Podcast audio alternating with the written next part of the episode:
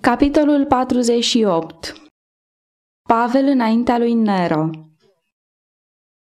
Când Pavel a fost chemat să se înfățișeze înaintea împăratului Nero pentru a fi judecat, se întrăzărea în mod sigur apropierea morții sale.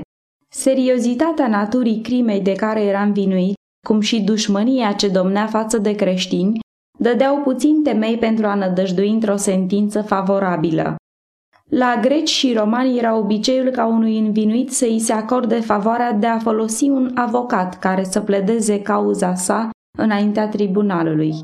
Prin puterea argumentării, printr-o elocvență plină de căldură, ori prin cereri stăruitoare, rugăminți și lacrimi, un asemenea apărător obținea deseori o hotărâre în favoarea întemnițatului, sau, dacă nu izbutea aceasta, câștiga cel puțin îndulcirea pedepsei. Dar când Pavel a fost chemat înaintea lui Nero, nimeni nu a riscat să fie sfătuitorul sau avocatul lui.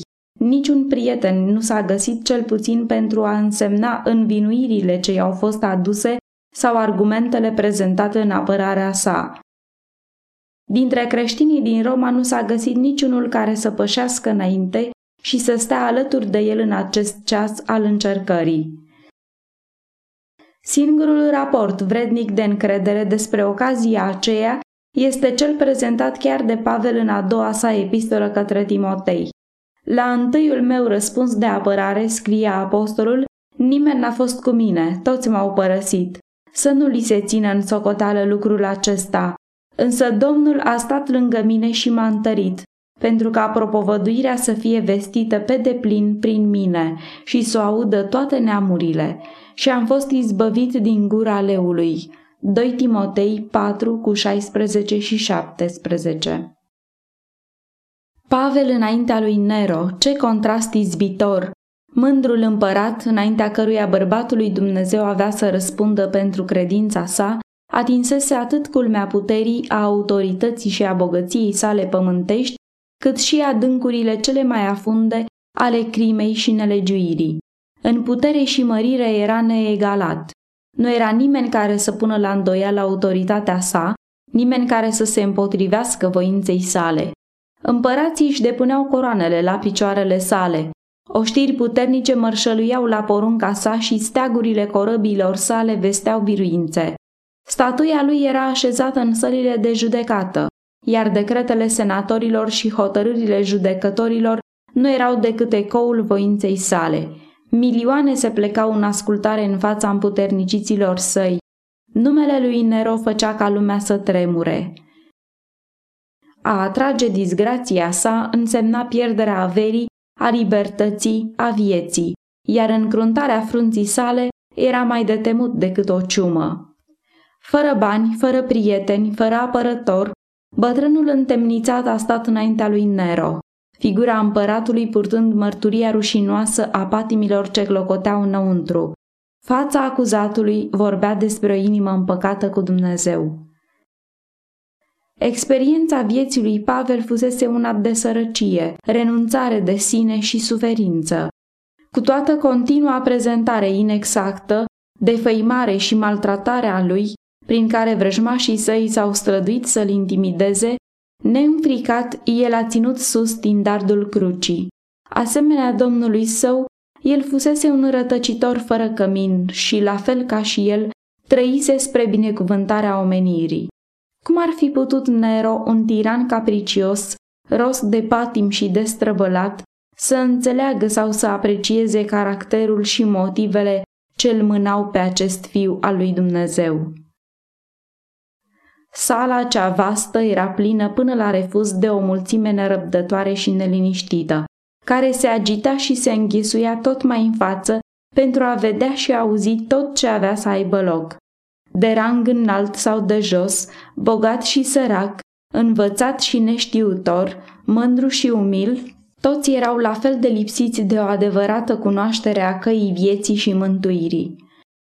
Iudeii au adus împotriva lui Pavel vechile lor învinuiri de răzvrătire și erezie, și atât iudeii cât și romanii îl învinuiau de a fi pus la cale aprinderea cetății. În timp ce aceste învinuiri erau aruncate asupra lui, Pavel a păstrat o liniște continuă. Poporul și judecătorii priveau la el cu surprindere. Ei luaseră parte la multe judecăți și văzuseră mulți criminali, dar niciodată nu au văzut un om având o privire atât de liniștită, sfântă ca întemnițatul dinaintea lor. Ochii cei ageri ai judecătorilor, obișnuiți a citi pe fețele întemnițaților, au cercetat în zadar fața lui Pavel spre a găsi unele dovezi ale vinovăției lui. Când i s-a îngăduit să vorbească în apărarea sa, toți au ascultat cu un interes plin de nerăbdare. Din nou, Pavel a avut ocazia să ridice steagul crucii înaintea unei mulțimi doritoare să afle ce avea el de spus. Privind asupra mulțimii dinaintea lui, iudei, greci, romani, împreună cu străini din multe țări, sufletul lui a fost răscolit de o arzătoare dorință de mântuire a lor. Nu a mai ținut seamă de situația în care se afla, de primejdiile ce îl înconjurau, de soarta grozavă ce părea să fie atât de aproape. El l-a văzut numai pe Isus, mijlocitorul, pledând înaintea lui Dumnezeu în favoarea oamenilor păcătoși. Cu o elocvență și o putere mai mult decât omenească, Pavel a prezentat adevărurile Evangheliei. El a arătat ascultătorilor săi sacrificiul făcut pentru omenirea căzută. El a declarat că un preț infinit a fost plătit pentru răscumpărarea omului și că au fost luate măsuri ca el să fie părtaș la tronul lui Dumnezeu.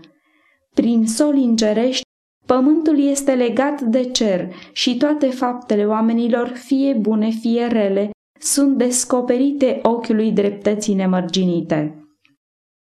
În felul acesta a pledat apărătorul adevărului. Credincios între necredincioși, loial între neloiali. El stătea ca reprezentantul lui Dumnezeu și glasul său era asemenea unui glas din cer. Nu exista nici teamă, nici întristare și nici descurajare, nici în cuvânt, nici în privire. Tare în conștiința nevinovăției, îmbrăcat în armura adevărului, el se bucura de faptul că este Fiul lui Dumnezeu. Cuvintele lui erau asemenea unui strigăt de biruință mai presus de vuietul luptei. Cauza, declară el, căreia și-a consacrat viața, era singura care nu va suferi niciodată înfrângere. Deși el poate să piară, Evanghelia nu va pieri. Dumnezeu trăiește și adevărul său va triumfa. Mulți dintre cei care în ziua aceea au privit la el au văzut că fața lui li s-a arătat ca o față de înger. Niciodată până acum oamenii aceia n-au ascultat cuvinte ca acestea. Ele au lovit o coardă care vibra chiar și în inimile cele mai învârtoșate. Adevărul, clar și convingător, a răsturnat rătăcirea. Lumina a strălucit în mintea multora care, după aceea, au urmat cu bucurie razele ei. Adevărurile rostite în ziua aceea erau sortite să zguduie neamuri și să trăiască în decursul tuturor veacurilor, influențând inimile oamenilor atunci când buzele care le rostiseră aveau să fie aduse la tăcere într-un mormânt de martir. Niciodată mai înainte Nero nu auzise adevărul așa cum l-a auzit de data aceasta. Niciodată mai înainte nu-i fusese dezvăluită vina grozav de mare a vieții sale. Lumina cerului a străbătut cămările sufletului său mânjită de păcat și el s-a cutremurat plin de groază la gândul unui tribunal înaintea căruia el, stăpânitorul lumii, avea să fie acuzat, iar faptele sale aveau să-și primească pe drept răsplata meritată. El s-a temut de apostolul lui Dumnezeu și nu a îndrăznit să rostească vreo sândire asupra lui Pavel, împotriva căruia nu fusese susținută nicio învinuire. Un simțământ de teamă plină de respect a reținut, pentru o vreme, spiritul său setos de sânge. Pentru o clipă cerul s-a deschis în fața vinovatului și Nero cel împietrit se părea că dorește pace și curăție. În clipa aceea, invitația Harului era adresată și lui dar numai pentru o clipă a fost primit gândul iertării. După aceea a dat ordin ca Pavel să fie dus înapoi la închisoarea lui și atunci când ușa s-a închis în urma solului lui Dumnezeu, Ușa pocăinței s-a închis pentru totdeauna în fața împăratului Romei. Nici o rază de lumină din cer nu mai avea să pătrundă iarăși întunericul cel învăluia. În curând, el avea să sufere judecățile răsplătitoare ale lui Dumnezeu. Nu mult timp după aceea, Nero s-a îmbarcat pentru rușinoasa sa expediție în Grecia, unde s-a înjosit pe sine și a înjosit și imperiul său printr-o frivolitate josnică și degradantă. Întorcându-se la Roma cu mare pompă, el s-a înconjurat de curtenii săi și s-au pornit pe desfrâuri revoltătoare. În timpul acestei orgii s-a auzit un vuiet de răscoală pe străzi. Un sol care a fost trimis să afle motivul acestei zarve s-a întors cu înspăimântătoarea veste că Galba, în fruntea unei oștiri, mășăluia în grabă spre Roma, că răscoala izbucnit deja în cetate și că străzile erau pline cu o mulțime înfuriată, care amenințând cu moartea pe împărat și pe sprijinitorii lui, se apropia în grabă de palat. În această vreme de pericol, Nero nu a avut, asemenea credinciosului Pavel, un Dumnezeu puternic și îndurător pe care să se sprijine. Temându-se de suferința și posibila chinuire pe care poate ar fi fost silit să o îndure din partea mulțimii, ticălosul tiran s-a gândit să-și pună capăt vieții sale cu propria sa mână, dar în momentul hotărător curajul l-a părăsit. Cu totul descurajat, el a fugit pe ascuns din cetate și a căutat adăpost la o reședință de țară la o depărtare de câțiva kilometri, dar fără folos. Locul ascunzișului său a fost descoperit în curând și pe când călăreții urmăritori se apropiau, el a chemat un sclav în ajutorul său și și-a pricinuit o rană mortală. În felul acesta a pierit tiranul Nero la vârsta tânără de numai 32 de ani.